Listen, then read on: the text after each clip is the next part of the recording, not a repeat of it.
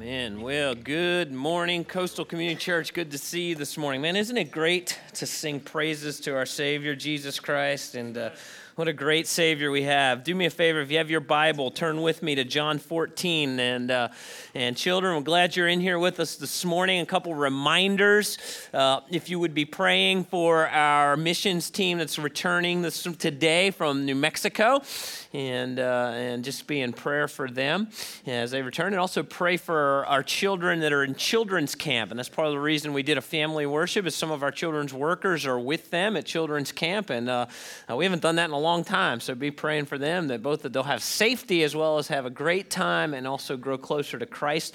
And I want to remind you, uh, if you're here this morning and you're a member of Coastal Community Church, we're actually having a mid-year celebration, July the 15th, and I want to hope you'll plan on attending that. And I made that announcement because I also want to encourage you if you've been at Coastal for a while or you're just starting to check it out or whatever, we we value membership, and uh, I really want to encourage you if you're not yet a church member uh, to consider that, okay? And the way we do that is actually a process at Coastal. We, um, we, uh, we offer two classes that you need, actually three classes that you need to go through, and then we have you follow up with a high level leader, one of our elder team members. And uh, man, it's a really great process. And, and uh, I'm not going to teach the class now, but you know, we, uh, we believe that membership is a commitment, and we want to encourage you to commit yourself to this local body of believers. And so, if you've never done that, and you go, hey, I'd be interested in that, finding out more what it means to be a church member, do me a favor on the side of your bulletin on that Connect card. If you just say, Pastor Sean, I'd be interested in knowing more about membership, we'll follow up with you this week and make sure we get you plugged into the next class. And you can drop that tear off in the, in, in the offering plate later in the service, okay? Um, ESPN gives out an award uh, every year. They have what they call their ESPY Awards. Uh, the, at the ESPY Awards several years ago, uh, they called this moment the greatest sports moment of the 20th century. They considered the greatest sports moment of the 20th century the 1980 United States hockey team.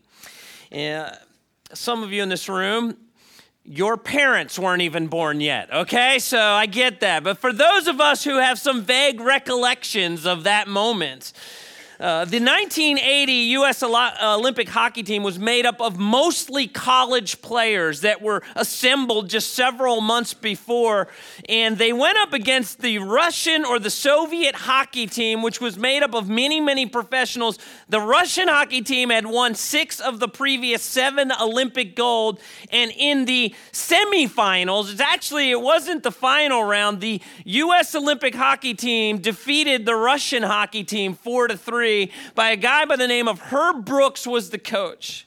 Now you got to wonder like what did what did Herb Brooks say to that team on the eve or the moments just before that incredible game, which ESPN has called the greatest sporting moment of the 20th century? Well, in 2004, there was a movie made called Miracle. Maybe you got to see it. It was a uh, tried to recapture that game. It was an incredible movie, of course, incredible moments. And uh, I want to show you a clip. This is Kurt Russell playing Herb Brooks, and actually, some of what he said is exactly what Herb Brooks said to that 1980 U.S. hockey team. Watch this.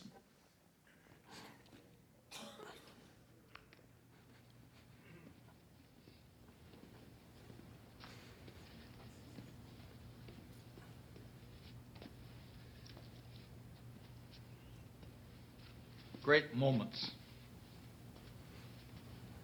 are born from great opportunity. And that's what you have here tonight, boys.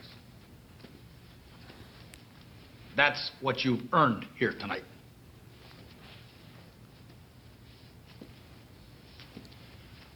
One game. If we played them 10 times, they might win nine. But not this game. Not tonight. Tonight, we skate with them. Tonight, we stay with them. And we shut them down because we can.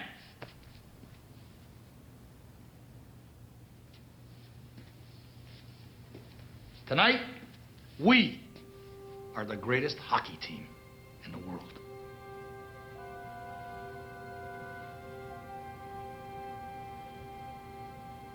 You were born to be hockey players. Every one of you. And you were meant to be here tonight.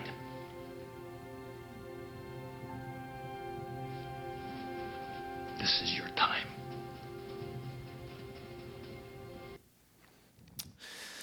It's a pretty amazing speech, isn't it?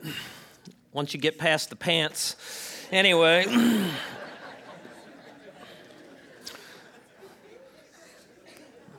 John chapter 14, I've skipped a couple chapters as we go through the Gospel of John, and um, I'm going to reference the clip here a little bit later. But I skipped a couple chapters because uh, we, we, we, last week we looked at chapter 10, 11, 12, and 13, or 11 and 12. We, we continue to see the ministry of Jesus separate people. Jesus has a lot of enemies at this point. And he separates because of belief or unbelief. And remember last week I talked about the fact that unbelief is a worldview that is defended. Some of you are in this room and you're, you're investigating the claims of Christ, and the truth is you're still defending your unbelief. And I hope this morning, as we look at the gospel of Jesus Christ, that your unbelief will come down and you'll believe in the person and work of Jesus Christ. Because there's no greater freedom than to know the person and work of Jesus Christ. And so I skipped over a couple chapters because the, the, uh, uh, the, the enemies of Christ are now building. And I jumped to 14 because we're going to spend several weeks in chapter 14, 15, and 16 because we have these, this incredible speech of Jesus Christ to his disciples. And it's only recorded here in the Gospel of John. It's not recorded in Matthew, Mark, and Luke. And so I thought, man, we got to park here for a few weeks and we got to hear the final speech of Christ to his disciples before he goes to the cross, rises from the dead and of course ascends to the right hand of the Father. I mean, what does Jesus say to his disciples in kind of in the locker room in those final moments? And that's what we're going to look at this morning in John chapter 14. This, is, this takes place between the Last Supper and when Jesus is arrested. It's just a, a, few hours between when the mockery of a trial of the King of Kings, Jesus Christ, takes place. And so, in this moment, and make no mistake, it's a tense moment. The disciples know that, that the, the enemies of, of their movement are building. In fact, in John chapter 11, they get ready. This is John chapter 11 is where Jesus raises Lazarus from the dead. And as they go to raise Lazarus from the dead, they all think they're going to die because they're going through a hostile town, Judea. And Thomas actually says, Let's go die with him, I guess. You know, they realize what's going on here. The disciples do. It's a tense moment. I want you to hear this because some of you here this morning, maybe you're going through a difficult time, a tense season in your life.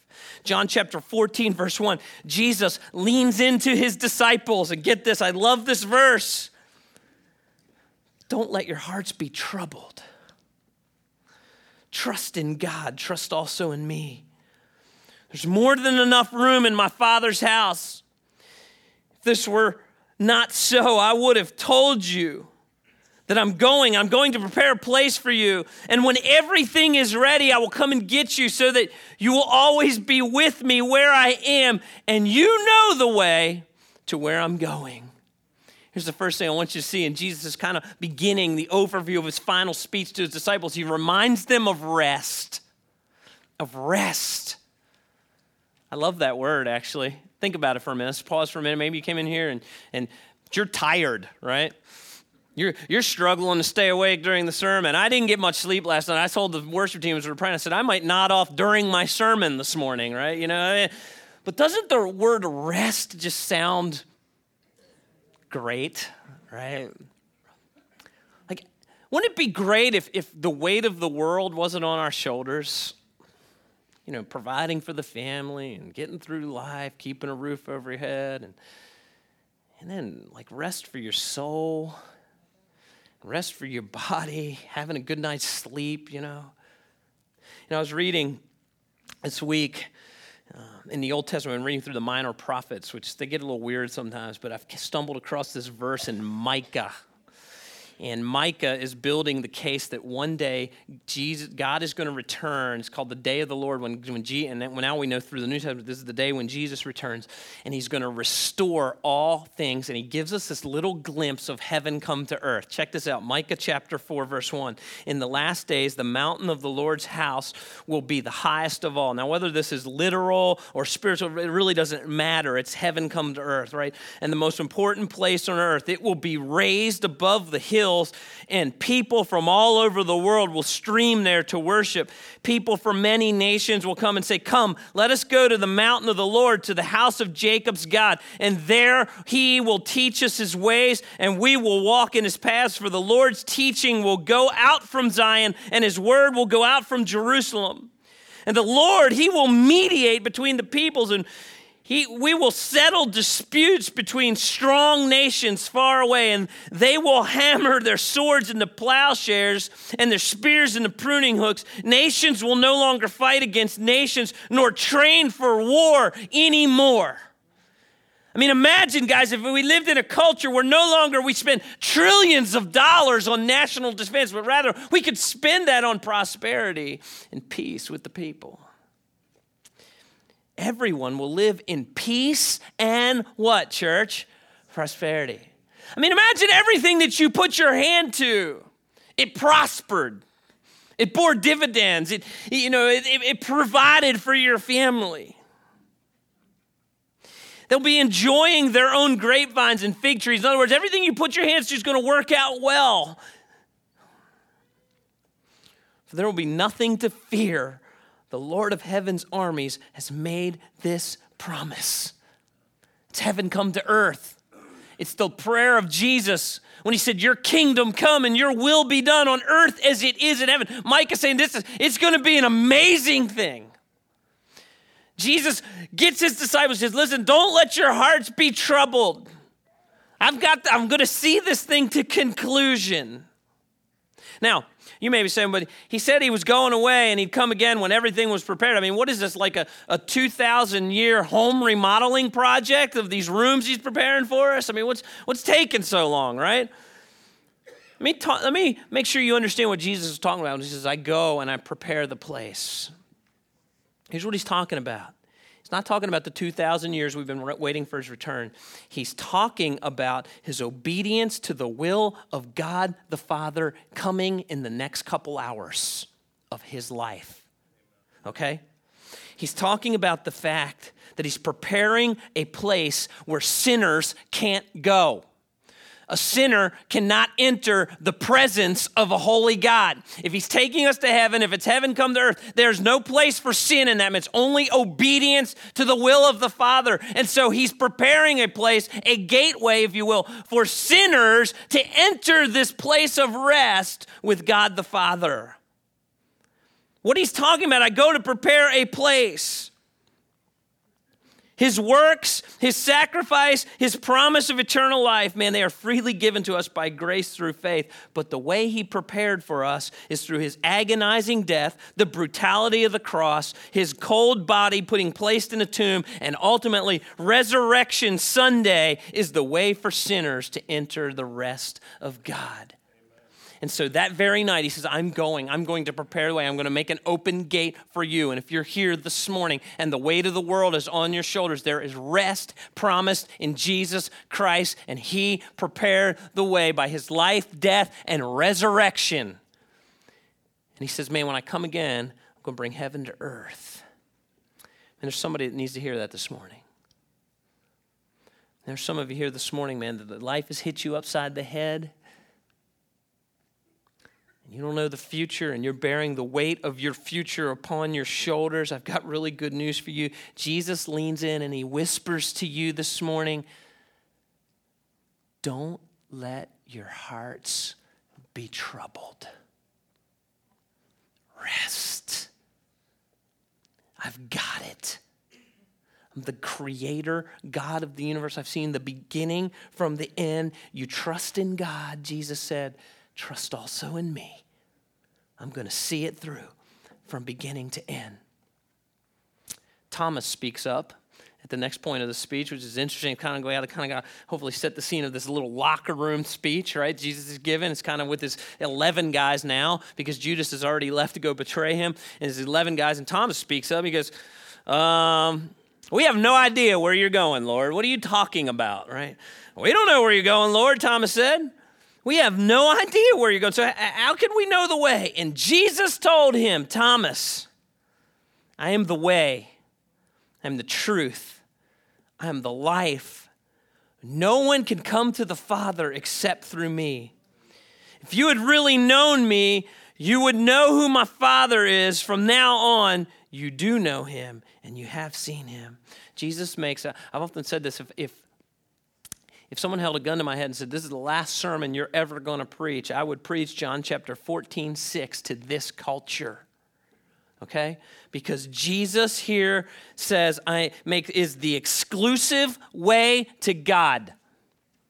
He makes no bones about it Jesus is clear. He says, Thomas, I'm talking spiritually here now. Like, I'm not going to hand you Google Maps, okay? It's not what we're talking about. Like, uh, we're talking about spiritual things. And by the way, through the Gospel of John, we've seen that over and over where Jesus takes the physical and he turns it to a spiritual conversation because there's something greater going on in your life than just everyday stuff. There's a spiritual reality and there's eternal life that we're talking about.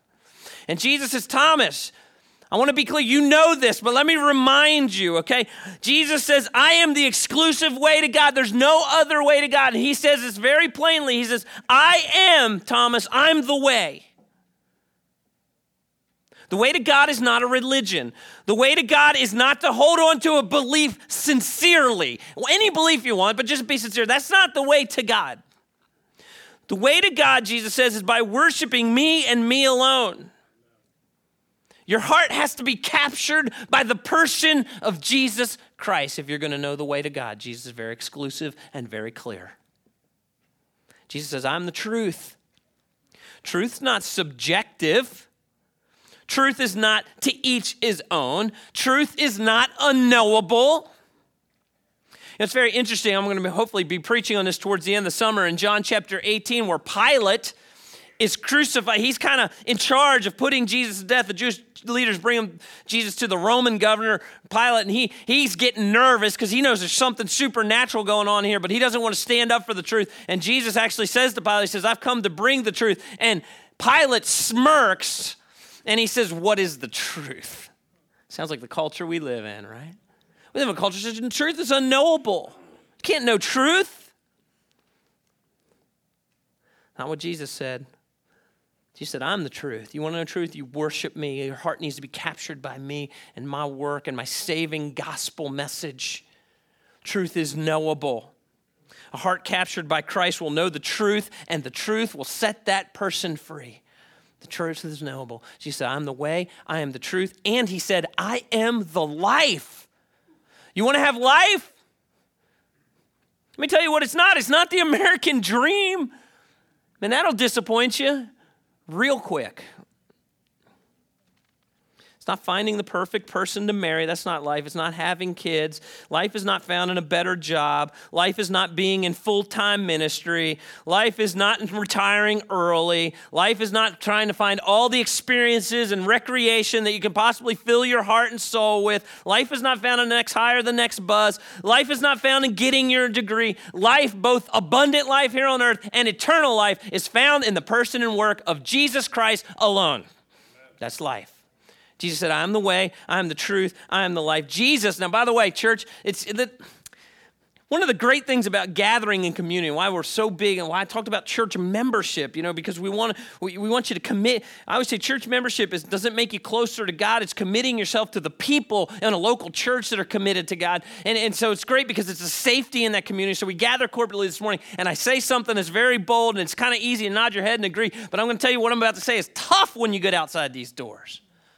Jesus makes exclusive claims to be the only way to God. This is a safe place. If you're here this morning, you're a Christian, you nod your head to that and you understand. But I also understand we live in a, a culture that is kicking and pushing hard against that truth. Let me encourage you, church. It is in the Gospel of John. Jesus says exclusively, I'm the way to God. Make no mistake about it. if there are other ways to God, then Jesus is not to be trusted because he's a lunatic or he's crazy or he's a liar right here. Right? He makes exclusive claims to God. He's the only way to heaven. Now, these next couple verses are some of the, in my opinion, some of the most discouraging verses in the New Testament. If you've ever coached anybody or you've ever been a teacher, you know, in school or whatever, like these are some of the most discouraging words because Jesus here, he spent three, so Jesus, the Son of God, left heaven, came to earth. He's about 33 years old right here. He spent the last three years with these 12 guys pouring his life into him. One of those 12 guys is still going to betray him. So now he's talking to 11 guys, and these 11 guys still don't don't get what Jesus is teaching, they still misunderstand. So there's some hope for you if you're a coach, right? Your team's never going to get it. All right? So, John chapter 14, verse 8, Philip said, Lord, show us the way and we'll show us the Father and we'll be satisfied. And Jesus replied, Have I been with you all this time, Philip, and you still don't know who I am? Anyone who has seen me has seen the Father. So why are you making, uh, why are you asking me to show him to you? Don't you believe that I am in the Father and the Father is in me? The words I speak are not my own, but my Father who lives in me does the work through me. Just believe that I am in the Father and the Father is in me, or at least believe because of the work you have seen me do. I did a sermon back in the spring on tough truths in the tough truths in the Bible series. I would encourage you to get it. We did a sermon I entitled it, We Believe Weird Things, right? And I talked about how we believe in the doctrine of the Trinity, that God is one, but He's revealed Himself in three persons. This is one of those places where we look at the teaching of Christ and we understand there's a unity between God the Father and God the Son. It's inseparable, it's eternal, it goes before the foundations of the world, that Jesus was a part of the creation, that He's the Creator God in flesh. Is there a mystery in that? Of course there is. But is there clarity in the teachings of Christ? You betcha.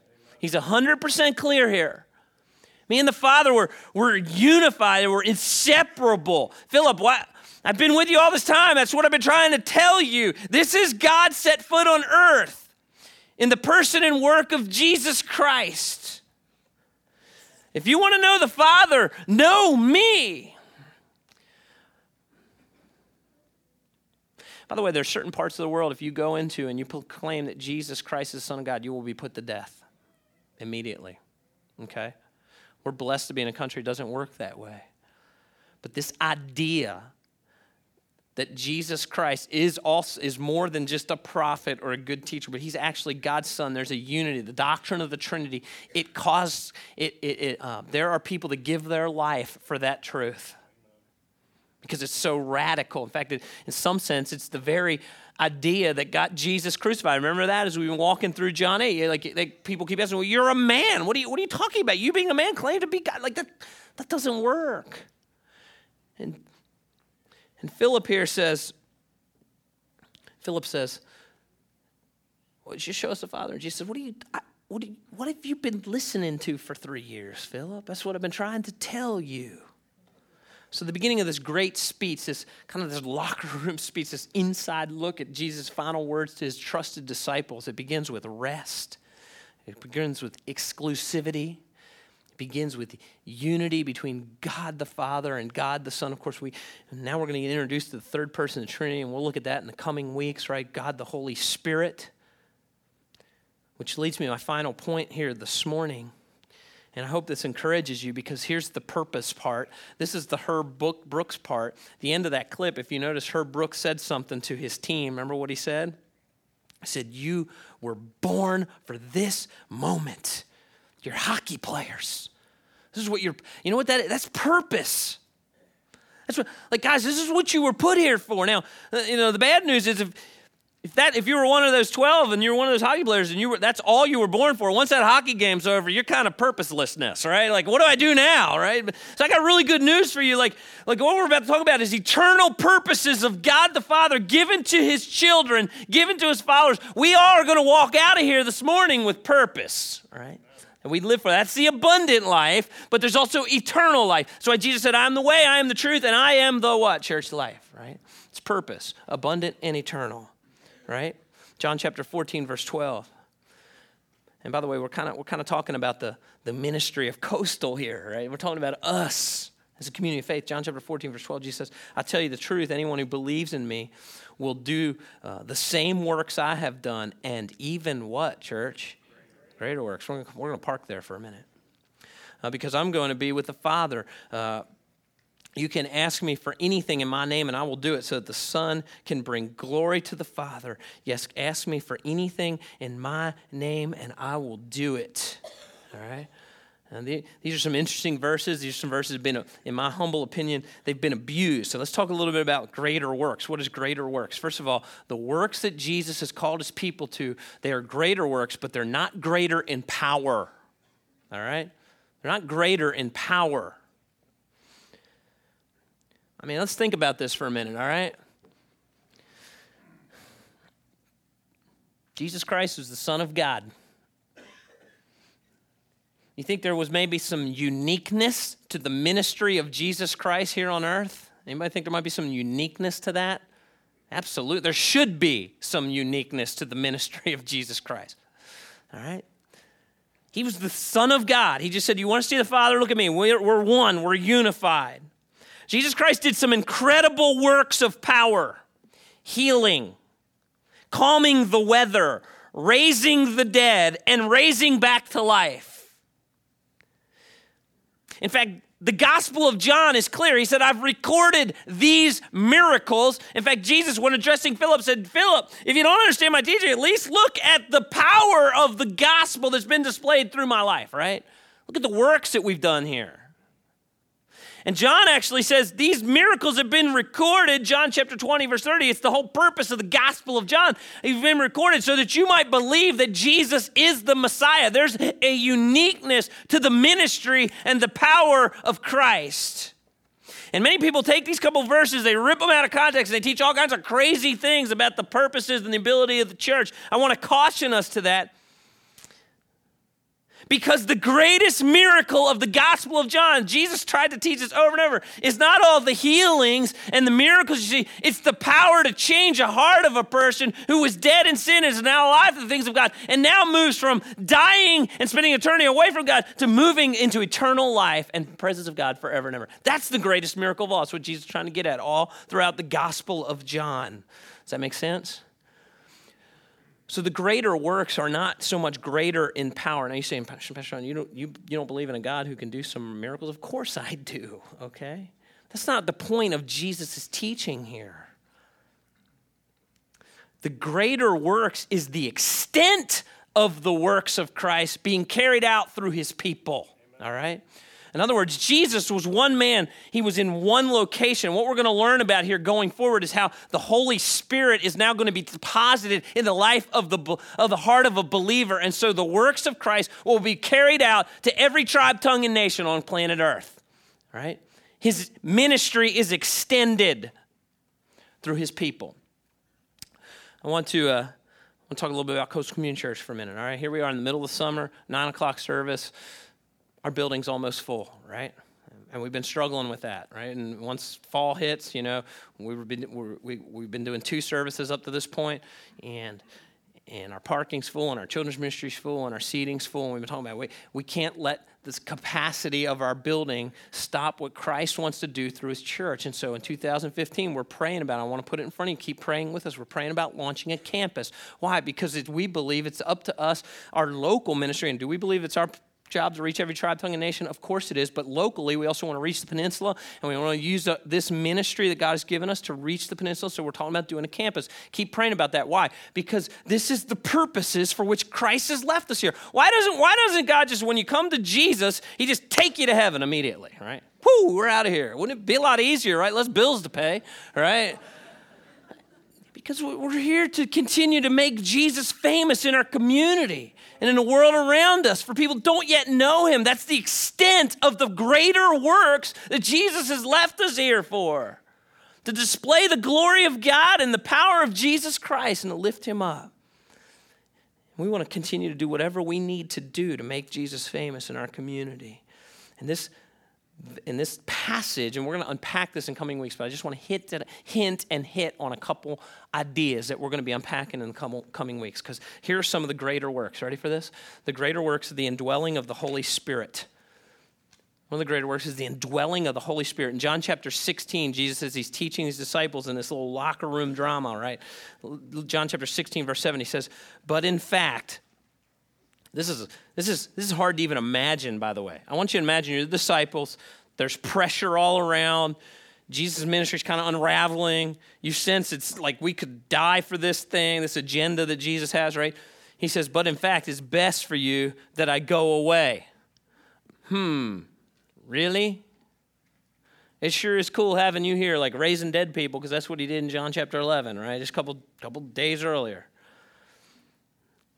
It's best if I go away because if I don't, the advocate won't come. If I do go away, then I will send him to you. And when he comes, he will convict the world of sin and God's righteousness and the coming judgment. the world's sin is that it refuses to believe in me. The greater works is that Jesus leaves us with the third person of the Trinity, God's Holy Spirit, in our lives, walking with us all throughout every single day.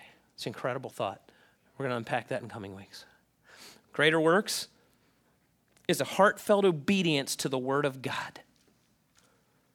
Greater works is a heartfelt obedience to the Word of God. Let me, let me tell you something. If you're here this morning and you think you're a Christian, but every time Pastor Sean gets up here and talks about, uh, brings out a passage of Scripture and talks about obedience to the Word of God, and that seems like a drudgery to you, that's not the heartbeat of a believer. See, when you become a believer, the Bible says you get a new heart, and suddenly your heart beats for holiness and righteousness. And you can't wait to do the things that God has called you to do so that you can bring honor and glory and worship to Him in all things. And if when Sean gets up here and talks about and confronts your sin with the Word of God, and you're like, oh man, it seems like a drudgery, you need to look deeper and ask yourself a very real question Has my heart really been captured by the gospel of Jesus Christ?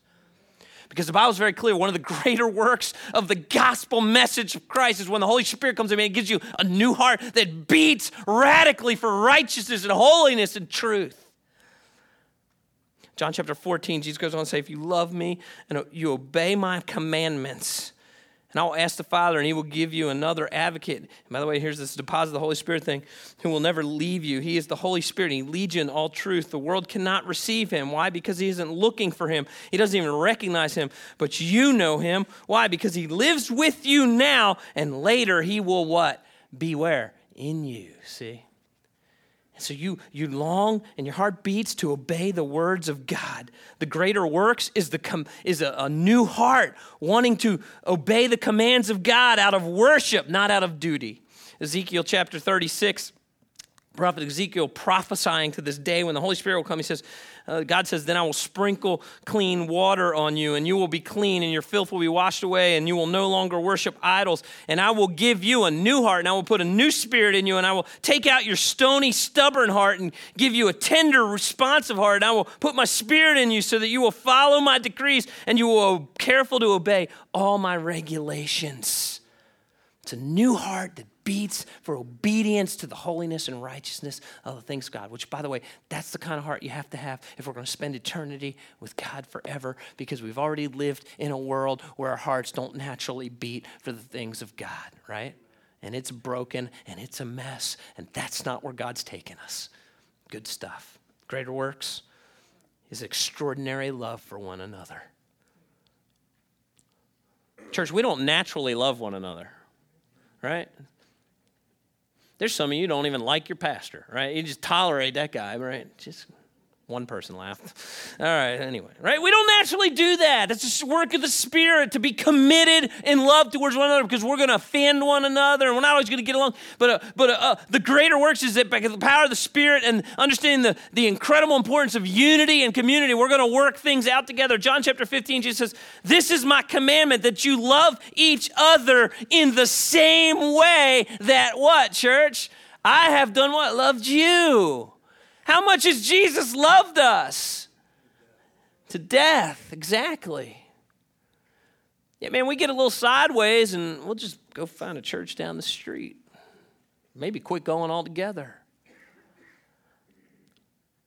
He said, That's the greater works is that we're the spirit now, man. We're committed to one another because we look around this room, we understand you're a part of the body of Christ, and you're a part of the body of Christ, and you're a part of the body of Christ, and you're a part of the body of Christ, and every single person sitting here is part of the body of Christ is important to making Jesus famous in our community. And we can't do it without one another. No one part of the body has it all together. No one part of the body has all the gifts. No one part of the body has all the passions. We're all important to making Jesus famous, and we're better together. And so the extraordinary greater works of the Spirit is that we have this extraordinary love for one another. It's incredible. That doesn't work naturally. It doesn't work out in the workplace or in the world, apart from the works of the Spirit. And finally, the greater works is bringing glory to God or bringing God greatest glory. Bringing God gl- greatest glory. Jesus ends this little section here, his little pep talk, his little speech with the disciples. He says, you can ask for anything in my name, and I will do it so that the Son will bring glory to the Father. Yes, ask me for anything in my name, and I will do it. Now, again, this is one of those verses, if we're not careful, we rip it out of context and we say, man, you just tack the name of Jesus on any prayer, and man, it's going to ring true. Now, I, did, I found that to not work this Thursday at noon because I said, Dear Lord, please let the American soccer team beat the Germans. And I did this, I was very clear because I read this, I was actually studying this day before. I said, In Jesus' name, amen you know, and something happened there. I don't know. Like this verse must not be true, right? No, when you pray in the name of Christ, what you're talking about is I want to make sure that my prayer is centered on making Christ famous because Jesus says, Everything I've done has brought glory to the Father. So when you pray in my name, prayers that are centered on making sure that Jesus is made famous, those are the kind of prayers that I cannot wait to answer. All right? Now, those are hard prayers to pray if you're really honest right? Because as Jesus said, everything that I've done has brought glory to the Father. By the way, he's teaching this on the eve of what, church? Brutality, suffering. Ah, see, what we do is we get into a tough spot and we're like, God, just take it away. I do that because I'm a wimp, right? Because I'm, I grew up in a Western culture where I'm told that life is supposed to be safe, soft, easy, and comfortable from beginning to end. There's never supposed to be a difficult time. Instead, we need to ask the question hmm, I wonder if God can use this difficult time to bring God greatest glory.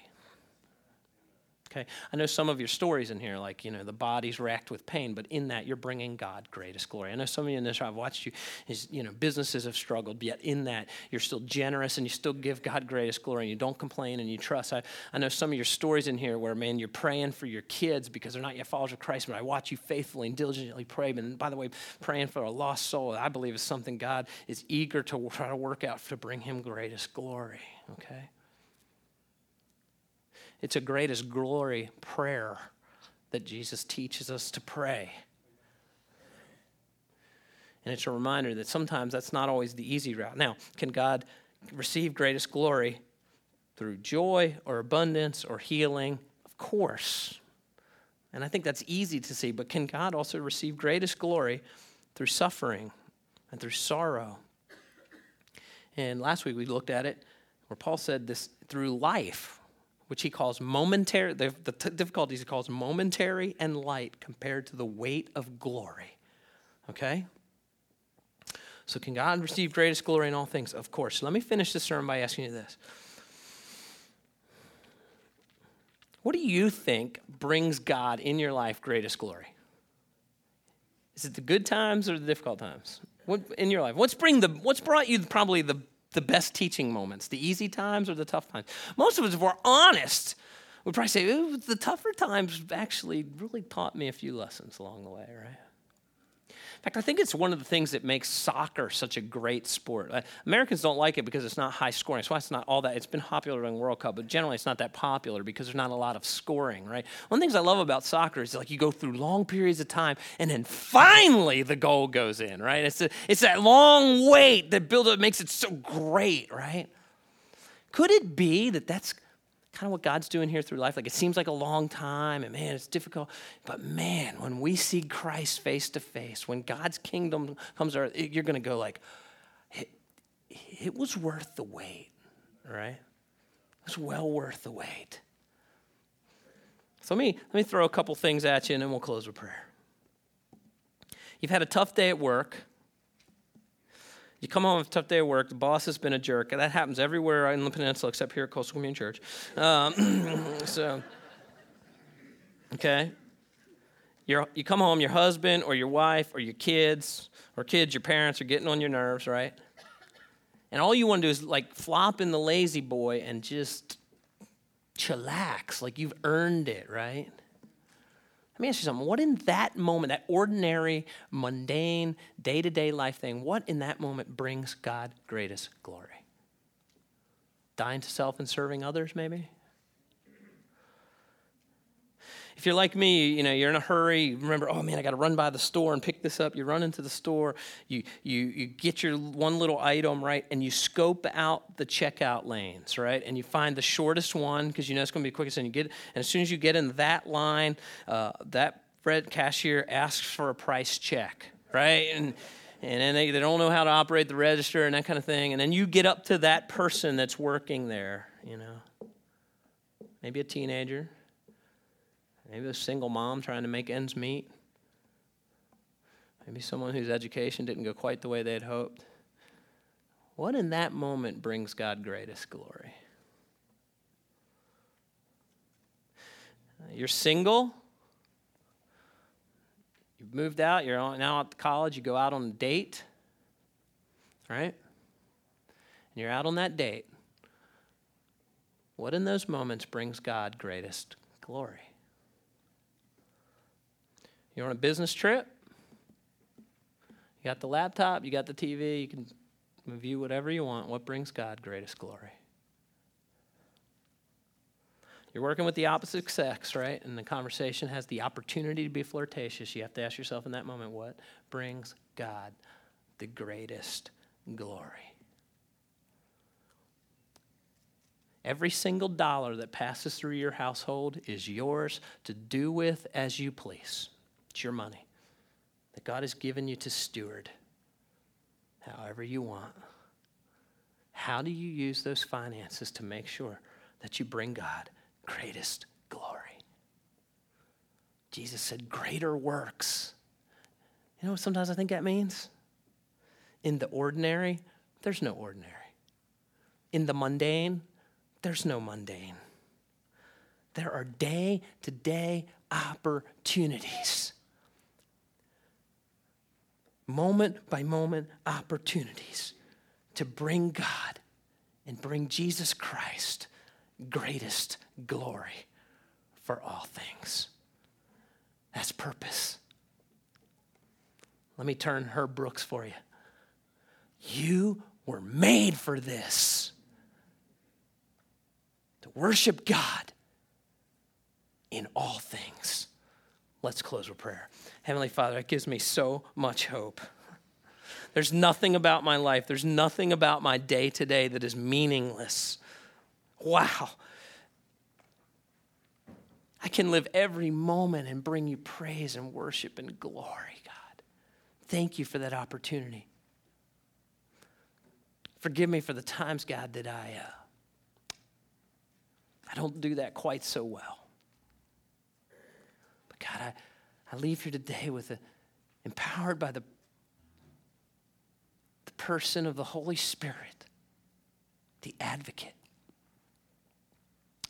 And I leave here today, God, with rest.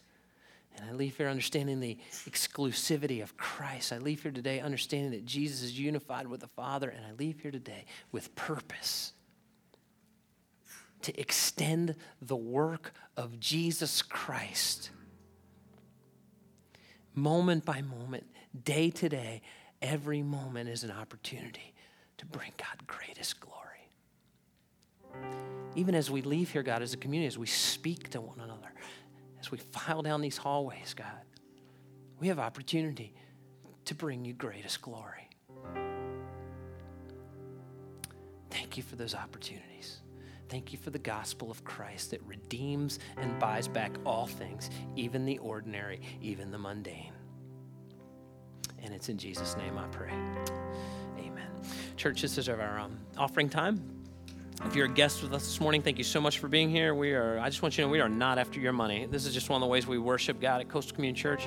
Uh, if you'd like to be a part of that, you're certainly welcome to give, but don't feel any obligation. As a guest, we'd love to have one thing from you on the side of that bulletin is a tear off, and uh, we'd just like to send you a thank you card for coming. If you've been thinking about membership and what's the next step of membership, t- uh, fill out that tear off, and we'll make sure we get with you this week and talk to you about how um, you can pursue membership at Coast Community Church. If you're here this morning and you need to talk to someone or pray with someone, you just your heart's heavy, you haven't found rest, you'd like to have rest, and you'd like to just pray with someone, we always have one of our prayer team members sitting up here in the front row. They wear purple shirts. You can come up during the offering time and come up after service. They would love to minister to you in that way. Joey.